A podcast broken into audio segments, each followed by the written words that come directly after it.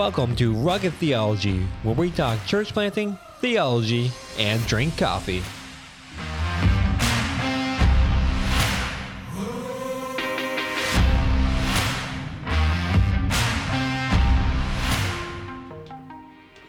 And welcome back to another episode of Rugged Theology. I am your beautiful bald host, Adam Diamond. You guys are probably getting sick of that joke now, but it's true. Um, so, welcome to another episode. Uh, we are on our bi weekly schedule, just to remind you, trying to get back into the swing of things after our Engage conference, vision trips, multiple things. It's been pretty crazy here, but uh, yeah, I hope you enjoy this episode. We have with us a new guest all the way from Tennessee. Am I right? Yeah. Yeah. Memphis, Tennessee. There you go. Uh, so this is Brodie Starnes. Hey, Brodie. What's up? Hey. This is it, man. Thanks for coming all the way to Newfoundland. Yeah, it's uh, the farthest eastern province. It is. There you go. There you go. So you just figured you just hop on a plane, something to do, hey? Just come up. Yeah, I just randomly picked on the map and boom, here I threw a dart. Yeah. Holy Spirit, guide me. not really, not really. um, so I just want to introduce to all of you listening, uh, Brodie. Brodie is here for three months to do uh, summer internship with us. He is doing uh, school at Southern, I believe. Yeah, at Southern Seminary in Louisville, Kentucky. There you go, Louisville.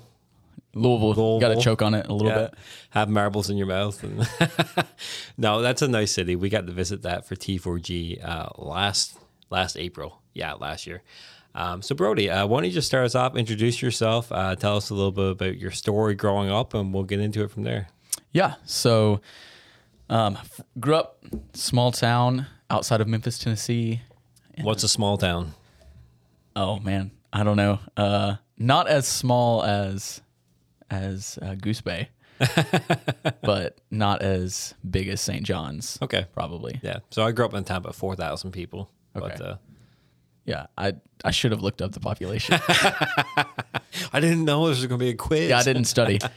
But Drummonds, Tennessee is where I grew up. So Okay. if anyone wants to look that up, they can. But it's outside about 45 minutes outside of Memphis, Tennessee. Grew up on a cattle farm, raising beef cattle, and um, grew up in a Southern Baptist home, regularly going to church, and said the sinner's prayer at about the age of 7 um, and believed that I was a Christian for a long time, but at the same time was living in a lot of fear of hell and a lot of fear of death.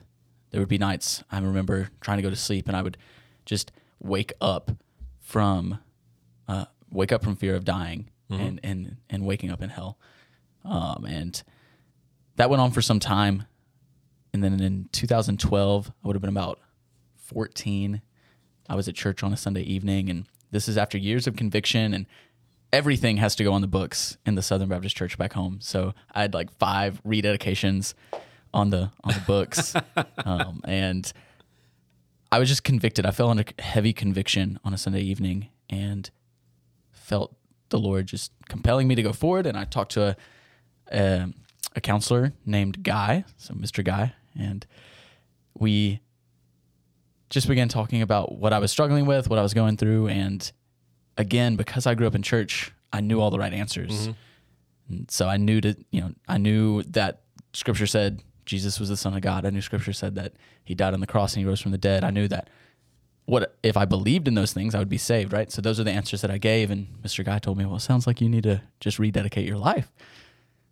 But praise the Lord that He pushed, like His grace just pushed harder that night because I knew that that's not what I needed. And, and looking back, like I can see that what I had wanted before that night was Jesus as Savior, but I had not want, wanted Jesus as Lord in that night through just talking with Mr. Guy and, and seeing that no, what I needed was not rededication, but I needed to submit to Jesus Christ as Savior and Lord.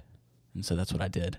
So uh, that's fantastic to hear that you know you you you were in fear of God, and then you had that real you know life changing you know experience with Jesus, where He actually changed your life, and you, you know you actually accepted Him as Lord and Savior. Um, but what what changed after that for you? Yeah. So the first thing was really assurance. I went from having absolutely zero assurance of what the future looked like to being sure of my salvation in an instant. And from there, it was trying to learn how does this kid that grew up in church that doesn't really have a crack to Christ story change his life to submit to Jesus as Lord in every area. And it's a it was a hard process and I went through times where I was struggling with what my testimony even was and Yeah. what like was it important uh, because you hear of so many great testimonies of people that struggle with Right. drug addiction or they were murderers or you know the most vile sinner that God radically saved and changed them into this amazing preacher right so for a long time I just wasn't confident in my story because it's like well I, I just grew up in church and like nothing nothing has changed really Yeah. and then I think the other part that was a struggle in that was when you grow up in the church, you do most of your sinning in the church because I, there was not ever a time where I was out of the church. So I had to wrestle with that and, you know, really understanding when scripture says that where sin abounds, grace abounds more. Uh, just growing up in the church and continuously rejecting Christ and, and spitting in Christ's face and having his constant forgiveness um, and, and just having to learn to continually repent. My calling into ministry began probably around high school is when I began to really think about it. So growing up in church, we always did the the different mission trips uh, locally throughout different states, and then in 2015, before my senior year of high school, I went to a Christian Christian high school, and we had a international mission trip that we went on as a senior class to the Dominican Republic, and that was the first time that I had ever experienced international missions or experienced seeing people worship in their own language and in their own culture. And that's when I really learned that God wasn't just a God of America, but that He was a God of the whole world, of the whole universe. And through that experience, I just fell in love and, and with the nations and had a heart for the nations. And um, that led me to being able to go on multiple different other mission trips and experience uh, Christianity and the way it looks in different parts of the world. And each time I went, I never wanted to come back to the States and really struggled with, man, my country sucks and the church in America sucks. And that was sin. I had to get over that. And yeah, then I, after I graduated college, is when everything really, I think, shifted to know like this is where I'm going is is ministry, and so just now I need to figure out what that looks like. So I graduated. Uh, sorry, not college. I'm in high school. I graduated high school and um, was offered a church job. So I interned at my home church Okay. with uh, FBC Millington. Shout out to them. Um, but I interned with them for about three years, and that was my first entrance into the ministry officially. Like just getting to learn what it looks like to love on stinky middle schoolers and to be discipled by guys that are that are pastors and pursuing the Lord and trying to, you know, make me grow. Yeah, no, I'm kind of jealous. I had never actually gone on a mission trip before like that. Really? Yeah, no, never.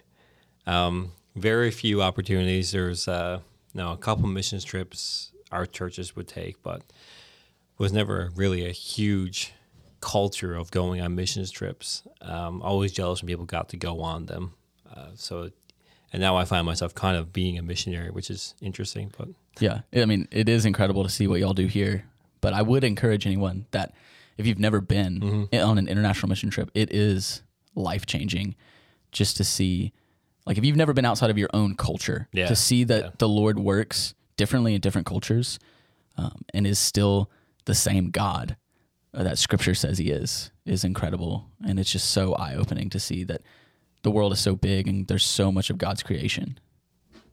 So you grew up in uh, Tennessee. You grew up just outside Memphis. Uh, you know, you come to faith around 14. Um, you know, you head into seminary. How in the world did you end up coming to Newfoundland and Labrador? Like, what was your story there? How how did you come to find us? Um, you know, how did you you know discern that calling of God, whether to be a pastor, planter, or a missionary? Walk us through that part of your story. Yeah. I, for a long time, when I discovered international missions, I was dead set on 100% being a missionary. I went through this time where, like I said, I, I thought the American church sucked. And I was like, I just want to go and do foreign missions and it'll all be perfect. And I think part of that was sinful. And so through, uh, I, I spent a summer in Peru and at the same time was reading Follow Me by David Platt. And if you've never read that book, you will be convicted. It's a good book. But I'm sitting in this in the high jungle of, of the Chanchamayo area of Peru and reading this book as I'm living in this village and trying to share the gospel with these people and my heart just begins to be broken over the American church because I see the need that I'd never seen before. Everyone says, "Oh, well, we have money and we have stuff and resources, so there is no need." But no, I saw the true need that the church in the United States has because there's so much consumerism. And I think that's when the Lord really began to change my heart on pastoring. So before then, it was straight up, I just want to be a missionary. And I don't even think I knew what that meant because, like, what y'all are doing here, like, if I came and, you know, and came to Newfoundland, it would technically be doing missions, but I would be church planting and be pastoring, right? Yep. And I'd never connected those things. And that didn't really happen until I came to Southern Seminary. Okay. And so when I came to Southern, it was uh, 2020, COVID, and that was that was hard. I'd say, yeah. But I came into Southern knowing I I still want to do missions, but my heart is burdened for the American church, and I don't know what to do with that. And through relationships that I just got to build with different professors and um, Brian Croft, who is probably the main one that has influenced my understanding of church planting and revitalization. The the Lord opened my eyes to this almost this third category that I'd never thought about. Like I thought specifically about pastors mm-hmm. and then missionaries, and they're their two own things. And then I had always heard about church planting, but never con- for some reason in my mind never connected it Yeah, yeah. to what it is. And so entering in and sitting under Brian's teaching and reading his books and getting to just talk to him about what planting looks like or what revitalization looks like and the need of it um, in the US, but also in the rest of the world, like really opened my heart to thinking through what could that look like for me to to do planting. And in my mind, like the way I see it now is like that's almost the best of both worlds of missions if I'm doing it somewhere else and pastoring because a church planter is really going to be take part in pastoring for at least the first little while, right? As he builds up elders until he can go and plant another church. Yeah, you make my book reading. I mean, I love that your heart was burdened for the uh, you know American church, but you make my book reading seem so boring. You are like in Peru. the way you described your book reading, I was just like, wow. And I'm sitting in my like hammock in my backyard. Well, not everything has been so glamorous, but I think it's just because of how impactful it was. Yeah, So when I went there, I had a, I had just a desire to grow, and I had multiple friends kind of just encourage me to use my downtime while I was there Mm-hmm. to really just try to seek the Lord and learn, and that's that's what I wanted to do. It also helps that it was a team of three people. It was me, a translator, and one teammate. oh wow. And so there was no church for us to take part in. So like we really had to learn like what the fellowship of the church community looked like um, just with one another and worship together and pray together. And it was a it was a it was the most impactful trip that I've been on. It was 6 weeks in the jungle and just I really learned how the Lord works alongside of us as well as through us. Yeah, yeah. That sounds amazing. Um, so you're here in Newfoundland. You're here for three months. Uh, you know, we're excited to have you, excited to get you plugged in, and uh, you know, give you some experience here and hopefully give you some, you know, valuable training that you can take back with you. So, what are you hoping to get out of this internship here for the summer? Like, are there things that you want to kind of check off your list? You already saw a moose. Oh yeah, dude! I saw my first ever moose. My my second day in Yeah. Canada. Yeah. That's incredible. I mean, a lot of people come here and don't even see one. They're like, "Oh, where's the moose?" I'm like, "Well, you, we can't just call them out of the woods. You kind of just have to run into it." yeah, I dude. If the rest of the trip goes like my first two days have, it'll be an incredible journey. All right. So, uh, what are some things you, you want to experience or to accomplish while Yeah. you're here? So right now, the thing that I'm thinking through the most is mm-hmm. what does church planting for me look like? Mm-hmm. And through being connected to, I actually met Steve when y'all were in town for the T for G. Okay. So he came and did a presentation for our class. And Yes, I remember he had to take off, and yeah, yeah. So that's how we met. And he gave this great presentation about Newfoundland and Labrador and how lost it is and just the the need for the gospel to be here. And immediately like my heart was like burdened. And I told all my friends about it and it was super cool. And then for some reason I just changed my mind and I was like, I'm not going to Canada. I don't I don't understand why that happened. Uh, there were some other opportunities that came up and I think selfishly, I was just like, yeah, I want to go to the UK, yeah. I mean, but by the Lord's will, I'm here. And I knew that Steve has a heart for the church. Mm-hmm. Like, of course, he loves the Lord, but he has a heart for the bride of Christ that that is just so evident that not like you can't see that in everyone.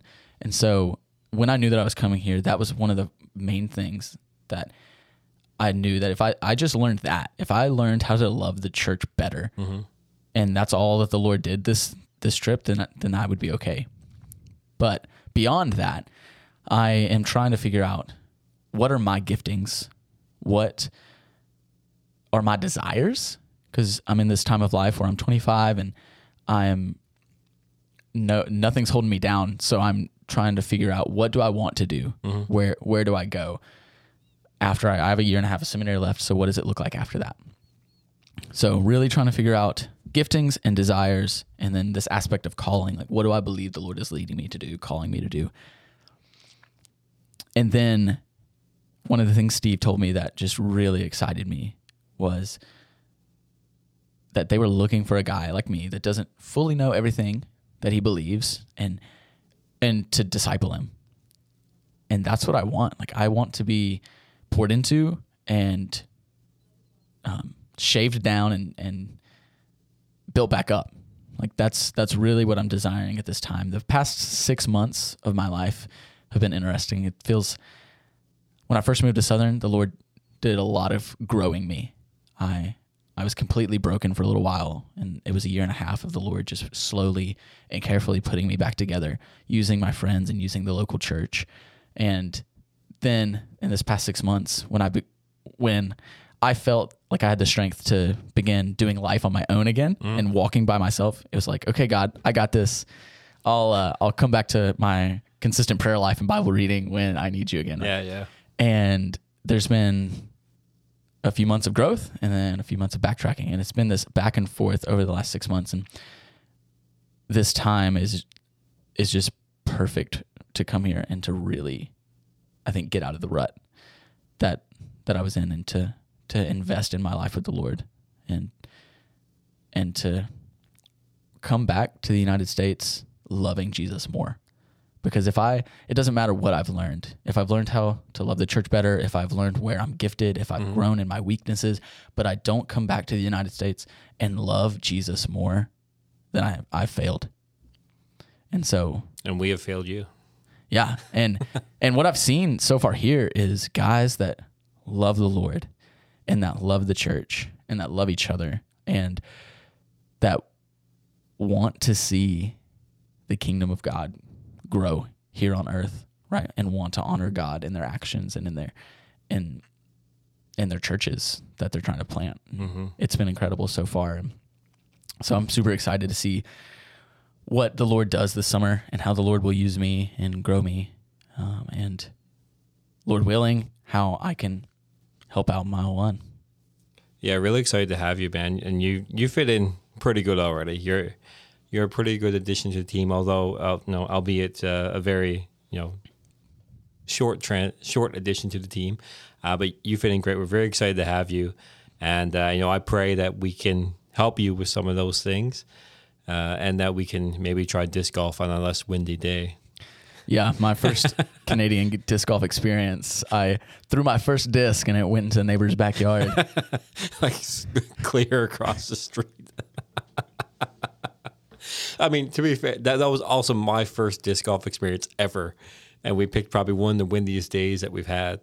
But now it's also one of the nicest days that we've had Yeah. this, this spring. So it was all good. It was all yeah, good. it's been it's been great. So, Lord willing, there will be more great things to come, and um, we'll get to grow together. Amen. All right. Well, if you're if you're local and you're listening to this, and especially if you come to Calvary, be sure to you know say hi to Brodie and uh, you know tell him tell him your name about five to ten times because the guys the guys go probably meet about you know thirty to forty people or more, and you're all just meeting one person. So we'll give him a bit of bit of grace and just repeat our names to him. But uh, yeah, pray for him, uh, come alongside him, and uh, continue to pray for our work here at Mile One Mission and let's see God's kingdom advance not only here but in North America and the world. Amen. For now, uh, you know, we'll catch you again in a couple weeks' time. Thanks for listening. Take care.